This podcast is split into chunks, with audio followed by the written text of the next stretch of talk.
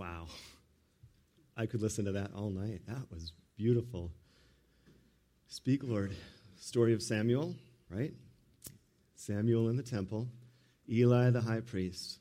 And Samuel heard and he obeyed. And I could just picture the Lord taking him by, like that verse, that last verse, take him by the hand and lead the way. I could just picture the Lord doing that with little Samuel.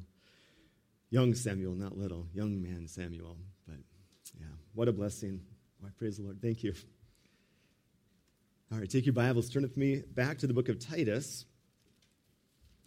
Back to the book of Titus, chapter 1.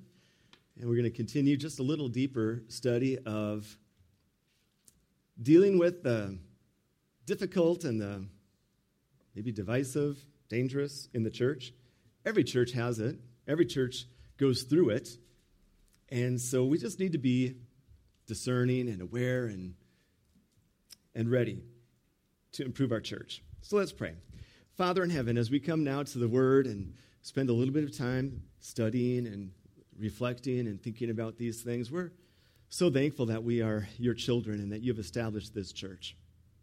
We want, Father, to improve the ministry here. We want it to be strengthened and to grow and to be blessed by you.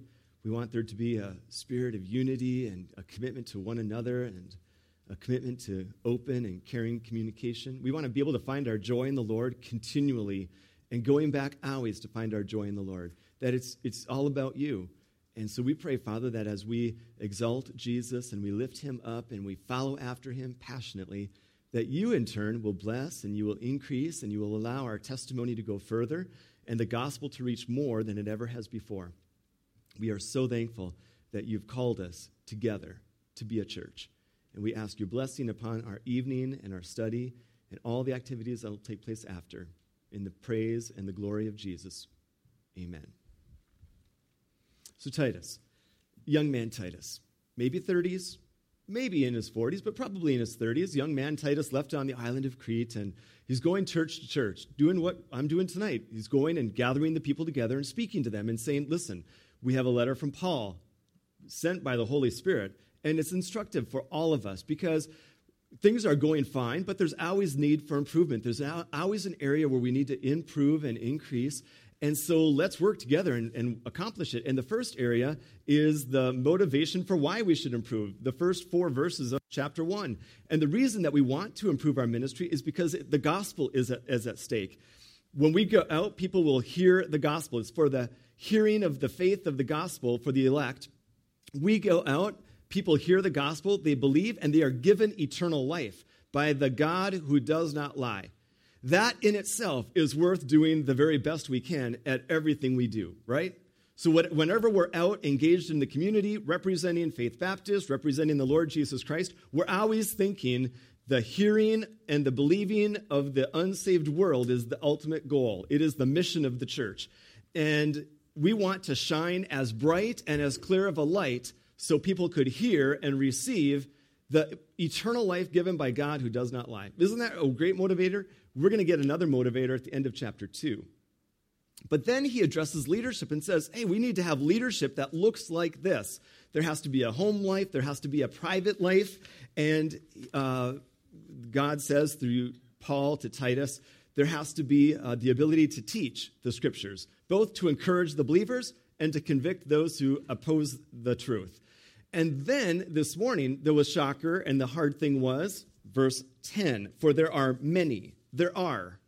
Currently, there are. There are going to be in every single church many insubordinate, idle talkers, and deceivers. They come in, they, without any regard to authority, choose to, with their influence, gather a, a little revolt, a rebellion, however you want to say it. And the, the response, verse 11, their mouths must be stopped. Because look at how dangerous they are who subvert whole households. Whole families are being snatched up. And we looked at one of the groups that would do that. It's the group of the circumcision, um, the Jewish people who added faith or added works to faith, not only for salvation, but also for the sanctifying process. And then, you know how we can be devoted to our traditions and we can elevate our traditions and we can begin to divide the church over such non essentials. Um, he says later in verse 14, Oh, verse 13, this testimony about the Cretans is true. Therefore, rebuke them sharply that they may be sound in the faith.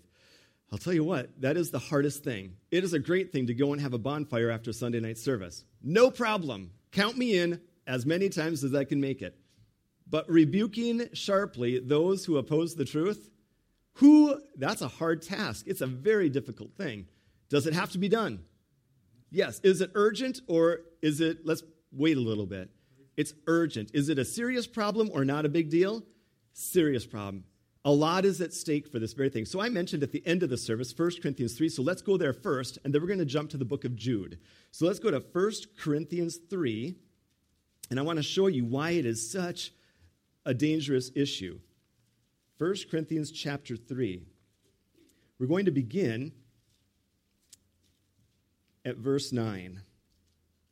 1 Corinthians 3, there's been a lot of division in the church. There's been a lot of hurt, a lot of heartache, a lot of despair, a lot of discouragement.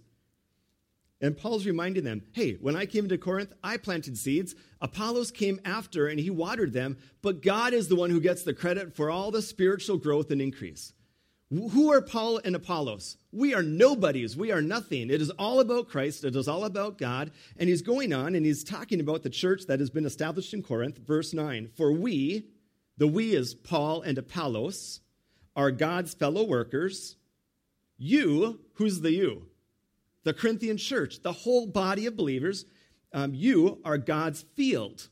So Paul and Apollos entered into Corinth. They did the planting and the watering. God gave the increase, and now the whole church is the field, the result of that type of ministry. Look at, we can do that this week, you guys. It, here in Hermantown at Faith Baptist, although my wife and I are going out of town now, but we, you who remain, you are God's fellow workers in Hermantown to continue the harvest in the field. So you go out, you plant the seeds, somebody comes along and waters them. Maybe Carla plants a seed, Ritter waters it, Vic plants a seed, Jenny waters it. A lot of planting and, and watering goes on. God gives the increase, and then now we have here established a field, right?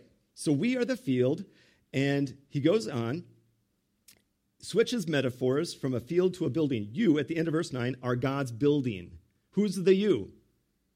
The local church. All of the people together form a building. Now, let's, uh, verse 10. According to the grace of God, which was given to me as a wise master builder, versus human wisdom, all right? Paul says, I have laid the foundation, and another builds on it. Paul laid the foundation by planting the seed. Who, who, who built on it? Apollos with his watering, right? So it's Paul planting, Apollos watering. Another builds on it, but let each one take heed how he builds on it. So remember, what's the, what's the building? The whole local church. Not just one person, but the whole church is the building. What's the foundation? We find out in verse 11 For no other foundation can anyone lay than which is laid, which is Jesus Christ. All right, so picture this, everybody. Jesus Christ is the foundation of Faith Baptist Church. It has been planted and watered over almost 50 years. And here is the field that we have right now. Okay? So we are God's field. We are the building. The foundation is the gospel, it's Jesus Christ. And now we, we're building in 2017, we're building on this foundation that has been established. By you being here tonight, that is critical. It's important. It helps. It, it encourages. It strengthens the whole church family. But what's the warning? Be careful how you build in the church. Meaning in our what's what it means our ministry. What is Titus telling us to do? Improve our building of the ministry. Here, we're to be warned about how we do it. Verse 11, or verse 12. Now, if anyone, anyone would include you and I, builds on this foundation. What's the foundation? It's the gospel. What building are we building? Our local church, the whole ministry, the teaching, the music, the giving, the prayers, the you name it. All of those things is what we're building. All right? If anyone builds on this foundation, and you've got now a choice of materials gold, silver, precious stones.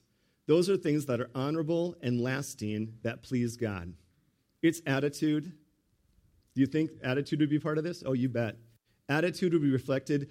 A good, honorable attitude would be reflected in gold, silver, precious stones.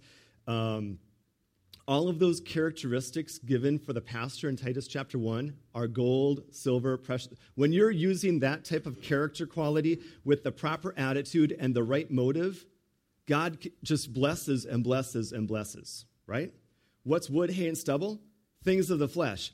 Things of the flesh are divisiveness, selfishness, pride. I mean, you name a host of attitudes and motives for not doing it right. And that's wood, hay, and stubble. Now, notice, we're not talking in our individual life like it's all about Brian Weeda. I'm talking what we're building as a whole church, caring for one another and, and, uh, and going out and reaching the lost. Verse 13 says, Each one's work will become clear, for the day will declare it. Because it will be revealed by fire, that's at the reward seat or the bema seat of Christ after the rapture. Everybody's work will become clear and the fire will test each one's work of what kind it is, of what sort it is. Is it wood, hay, stubble? Is it gold, silver, precious stones? So we're going to listen, there's an accounting someday for each one of us. We are going to stand before the Lord and we're going to give an accounting for our days at Faith Baptist Church and how we built, not just built in our own life. Like, I think we get the idea that the reward seat is I'm going to stand up there and it's all about me. And God's going to all about me. I think God's saying, hey, it's all about the church and your participation in it. And how did you choose to build in the church? How did you choose to improve the ministry? Like Titus is encouraging us. So the fire, our works are going to be passed through, and it, the fire will test. Verse 14 if anyone's work which he has built on it endures, you get a reward. If anyone's work is burned, he will suffer loss. You'll have a loss of reward, but he himself will be saved. I mean, once you're born again, you're going to heaven no matter what, but it's whether it's with rewards or with less rewards. Yet so as through fire. Verse 16. Now here's the key. Do you not know something? Do you not know that you, plural, you all, right here in this church, are the temple of God? Now, when I say temple of God and you think Old Testament, what do you think? Go ahead. Okay, do you think it's the tabernacle? Or the temple. They were, they were similar. One was a, a movable structure, one was permanent. Yes, it's where God dwelt. In the Old Testament, you could go to a place and you could actually say, God dwells here and he doesn't dwell here. I mean, God is everywhere, right? But you could actually in the Old Testament say, God in the Shekinah glory dwells there, but and not over there in Shekinah glory. You could pinpoint the Shekinah glory. You agree? This text is saying, look at this Faith Baptist Church, in our public gathering together, is, the, is a temple of God. It's, it's holy, it's, it's special to God. And then he goes on, and not only are we at the temple of God, that the Spirit of God dwells in you, not just in you personally, there is a unique sense in which the Holy Spirit dwells when we gather together, which is why gathering together is so important. If we don't gather together, the Holy Spirit doesn't have a special dwelling place in his temple like this. Is that cool? Would that make you want to get together a little bit more as the persecution and difficulties increase? Because this is in a unique sense where the temple of the Holy Spirit, where the Spirit of God in a special sense dwells. Okay, He's, he dwells in us personally as well, but he dwells and moves in the church. Haven't we had that? We've experienced that before. Not with signs and wonders, but we have experienced a moving of the Holy Spirit when you know the Holy Spirit is here. The, the Holy Spirit is moving. And I have had people come, visitors come, and we'll have a song service, and then there'll be the time in the Word. And when we leave, they'll be like, we can tell the Holy Spirit is here in a special sense, in a, in a unique way. And it's not that there's any visible signs and wonders, but you can tell. Okay? And then he goes on. Verse 17. Here's and here's the thing about Titus. If anyone, if anyone defiles the temple of God. Now what's the temple of God? The local church. Anybody defiles or tampers with the local church, God will do what? Destroy him. God does not take it lightly. So that's why there's such a strong warning in Titus. Titus, don't let it happen. Don't let it get going. Don't let it pick up steam and fire rebuke them sharply, let their mouth be stopped. You don't tamper with God's church. Now, if there's problems, yeah, you got to deal with it. But I'm talking the, those that have that have um, that are insubordinate or have crept in or are creating division or, or, or strife or whatever. He says this reason: For the temple of God is holy, which temple you are. You are all the temple of God, and this is a holy place. And anyone who steps in to destroy it, God will destroy them. Big warning, little warning. Big warning. Something we should be aware of, something we should ignore. Something we should be aware of. Take your Bibles, go to Ephesians chapter 2. Take a quick look at Ephesians. I know we're going to get to Jude, hopefully, but look at Ephesians chapter 2 for a, another similar powerful thought.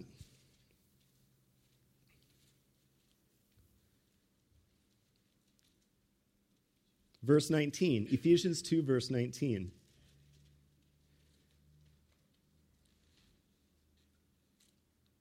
Now, therefore, you, you, you Jews and Gentiles, are this is particularly Gentiles in Ephesus, though. Now, therefore, you are no longer strangers and foreigners, but fellow citizens with the saints and members of the household of God so, Gentiles fully brought into the church. We're all one family. We're one new man. No Jew, no Gentile, no male, no female. We're all one in Christ, right?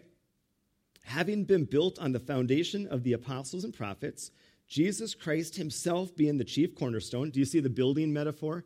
Okay, the foundation was laid by the apostles and prophets 2,000 years ago for the church, Jesus being the chief cornerstone. Verse 21 In whom the whole building, now what's the whole building? If it was established by the holy prophets, by the prophets and apostles in the New Testament, and the Lord is the chief cornerstone, what's the whole building? It's all of the church age, of all the ages from the day of Pentecost in Acts 2 until the rapture. So the whole building is the universal church. Every believer in the New Testament, we're part of the whole building being fitted together. We have our little we have our little part of like Nehemiah's wall. We have our part of God's whole big temple. Little Faith Baptist Church is maybe a little stone right here in this part of the building. Can you picture that? Okay, we're being fit together. We're growing into a holy temple in the Lord. That word holy temple, the word temple is not like the big building temple, but it's the inner sanctuary where God dwells.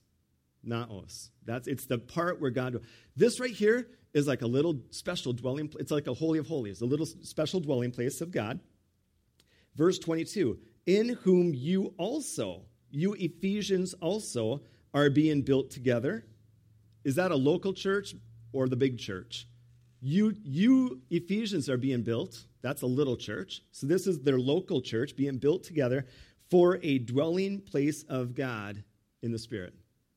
Paul says, yeah, there's a big church. It's universal. It's a whole building that God is putting together, and you're one little speck of it.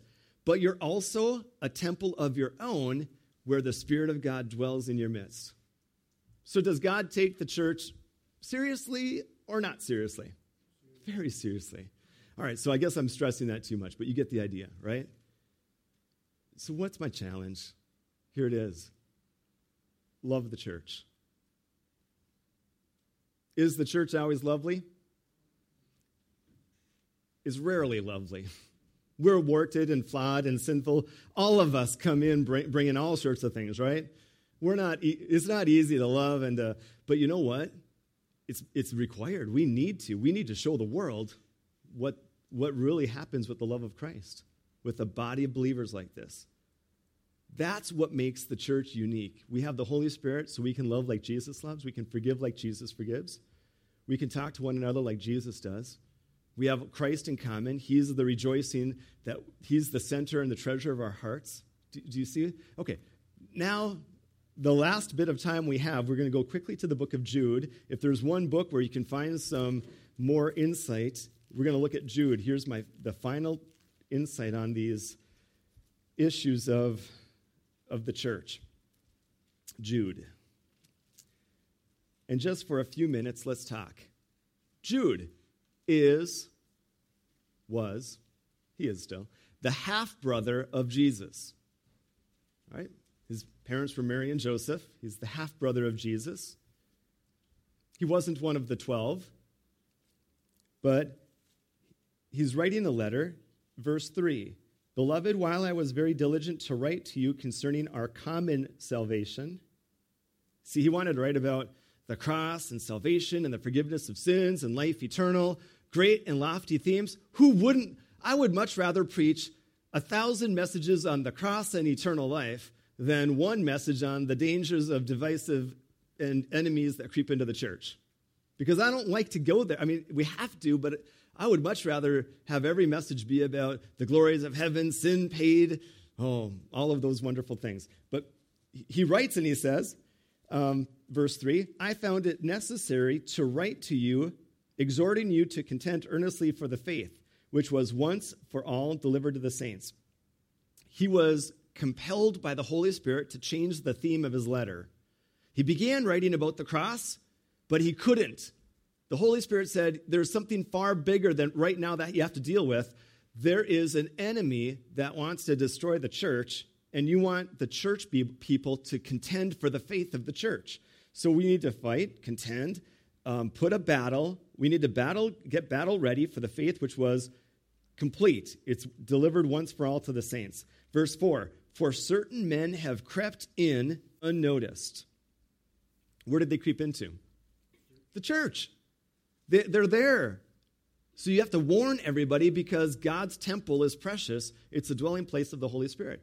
So certain men have crept in. This word crept in, it's used of an alligator um, on the banks of a river, waiting for its prey. And then, you know how, have you ever seen an alligator slip into the water? You hardly see a ripple. You got this gigantic alligator, which weighs who knows how much, and it's got pointy things, and it's just rough looking. But when it slips into the water, it can slip in with hardly a ripple. It's almost like, wow, where did that go? And then it just sits there with its eyes above, without making a move until it gets its prey.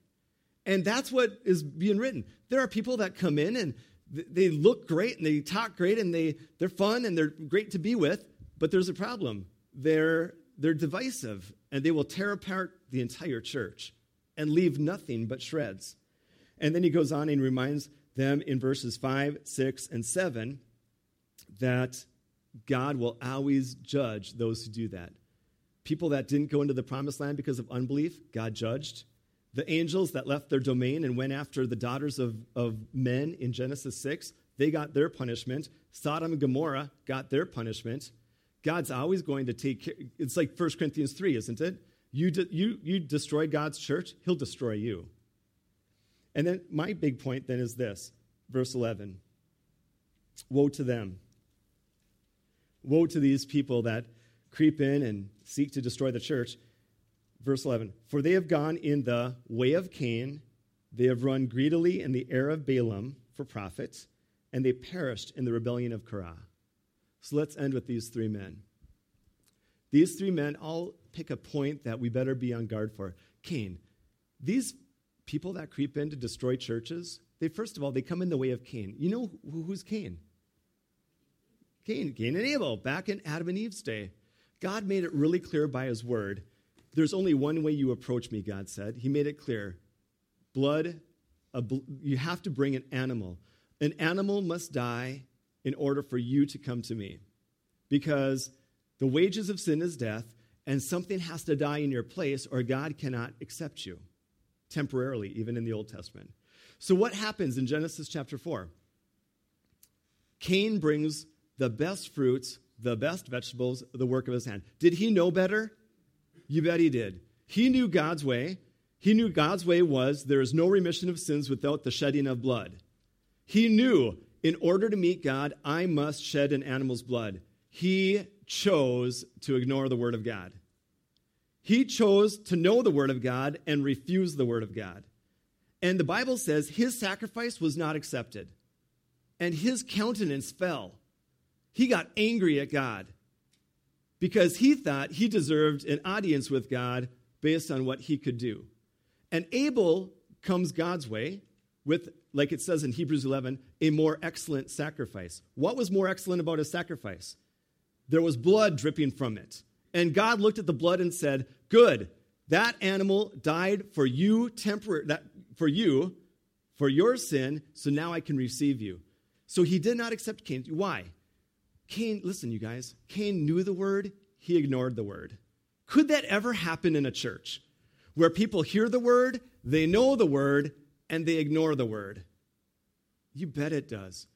What happens to a church when people do that? There become cracks in the walls, and pretty soon there's gaps in the walls, and pretty soon it's over. Listen, I'm going to plead with you. We've been here for almost 50 years. I've been here 24. Almost half of the life of this church, I've been here. And I want to beg you don't ignore the word. Like, whatever the word says, do. Do it. We're not going to have a problem with somebody coming in with a false way of salvation. We're not going to accept them. We're not going to let them preach. They're not going to sing in the choir. No, it's not going to happen. But there's other ways that we can hear God's word and turn our back on it and say, I'm not going to do it. I know what he says, but I'm not going to. All right? Be careful. That's where that's that's a, a, a big warning. Second person, these people that have come in not only have gone in the way of Cain, but they have run. They're not just in the way of Cain, now they're running. See, the, it picks up speed here. Run greedily in the air of Balaam. Now, you know Balaam's problem Balaam was hired to curse Israel. And in Numbers 22 through 24, he went up, um, the king of Moab looked down and saw, uh, saw Israel camped and wanted to curse them because their God had been so successful. And Balaam would stand up and he could not curse them, he could only bless them. Remember that? Happened four times. It goes to a higher peak, all of that. We have the story of the donkey. We have, I mean, so that's the whole story of Balaam. Here's the problem Balaam sold God out. For money, he said to Israel, I know how you can get around it. I can't curse Israel because their God is too powerful. He said to the king of Moab, but I know what you can do to cause the, the nation to fall. You get your women to marry their men, and once you contaminate them because their men will want your women and they're going to lose their faith and hope in God, the whole nation will crumble. Now give me a fee. I want some money because I just gave you the way out. Did it happen? It happened, and 40,000 Israelites died because of it. Lots of lives died because they compromised the word. So it's not only ignoring the word, it's, it's compromising the word. It's saying, let, let's, yeah, the word of God, it's true, it's right. But um, Balaam, he simply opposed God's word compromised it. And then lastly, you have Korah. If there's anyone then that maybe would go closest to Titus, it might be Korah. These people that have crept into the church unnoticed and they're causing issues and problems that Titus says we need to be aware of and to stop quickly. This, they are, they're also they're perishing in the rebellion of Korah. Rebellion. They're insubordinate. They, they can't take authority. They can't take correction. Now, what was Korah all about? Numbers 16. Remember the story of Korah? Korah was of what tribe? Levi. He was of Levi. Now, Aaron and Moses were from Levi, but God chose Aaron to be the priestly line. So, out of all the Levites, there were only some that were priests. You had to be in the line of Aaron to be priests. Okay, Aaron was the high priest. Moses was Levi, was of Levites as well. So here's Korah, a relative of Aaron and Moses. And Korah, this man, was able to get, let's go, okay, I'll just tell you really, really quickly. Um, you don't have to go there. I'll just go to Numbers 16, verse 1. Listen to this. Now, Korah, the son of Izhar, the son of Kohath, that's why I didn't want to do it by memory, the son of Levi, with Dathan and Abiram, the sons of Eliab, and On, the son of Peleth, sons of Reuben, took men. So you have Korah, you have Dathan, and you have On. Korah took, found two other men and began talking to them. Can you picture? They're going to the tents. Hey, listen, I got something. We're tired of Aaron and Moses always being in charge. Why can't we be in charge? It's not fair. Aaron and Moses get to do all the talking, they get to meet with the Lord. It is just not fair. Hey, the, the three of us, if the three of us can start talking after service, we'll start whispering, we'll start talking, we're going to go against Moses and Aaron's authority and we'll take over. Why should they get all the fun? And Korah was able to get 250 of men of renown. The 250 best men in the nation Israel, they were able to get on their side. Was that subversive? Was that dangerous? Was it, hard, was it bad for the whole nation? Did it affect the nation's testimony with the rest of the world? You bet it did. It all started with one man who crept in and said, I want more. I don't like how Aaron and Moses are doing it. It's got to be different. So On, Dathan, Dathan, the three of us, they went and they were able to get 250 men on their side. And the next thing you know, they're going up to Moses and Aaron saying, All right, Moses, who put you in charge? You got us up to this point, but we're taking over from here. What does God do? Moses falls on his face and says, Tomorrow God will reveal who he, put, who he wants in charge. Um, and then the next day, God said, Moses, I'm going to do something I haven't done in all history. It's Numbers chapter 16. Moses, 1400 BC. Creation started 4000 BC, probably. You're talking all of those thousands of years. God said, There was something I've never done to the planet. I'm going to do today for the first time. Remember what it was? An earthquake. I'm going to open the earth, and all of the rebellion is going to go in the crack, and then I'm going to close the earth up over them. There had never been an earthquake before that. God said it's going to be something new. It's a new judgment. It's called earthquake. So, sure enough, the earth opens, swallows up all of those men, and then closes them in.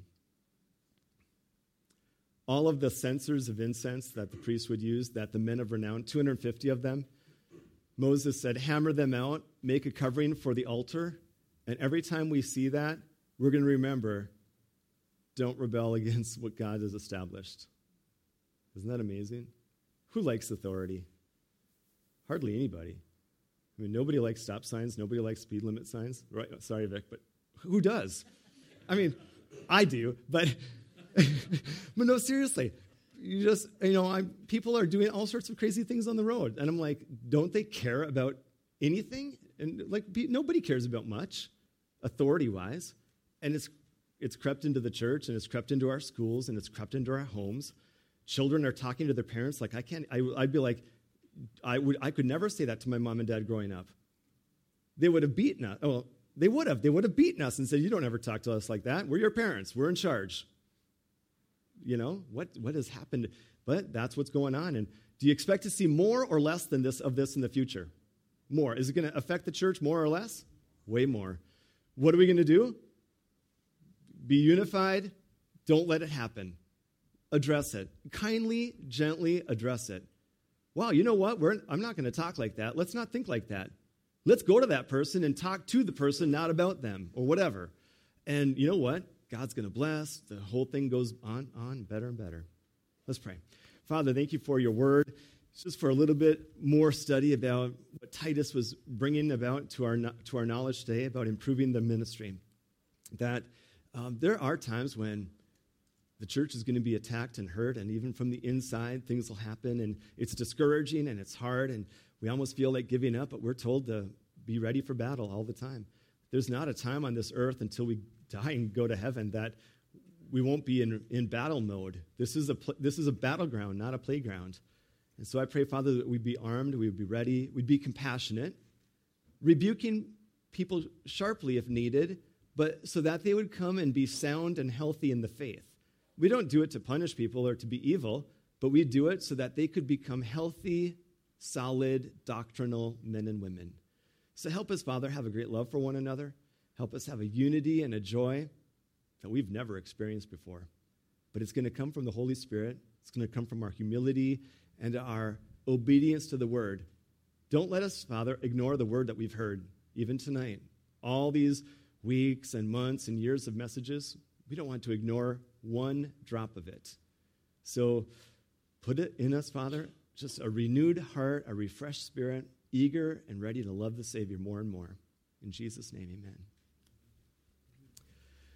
All right.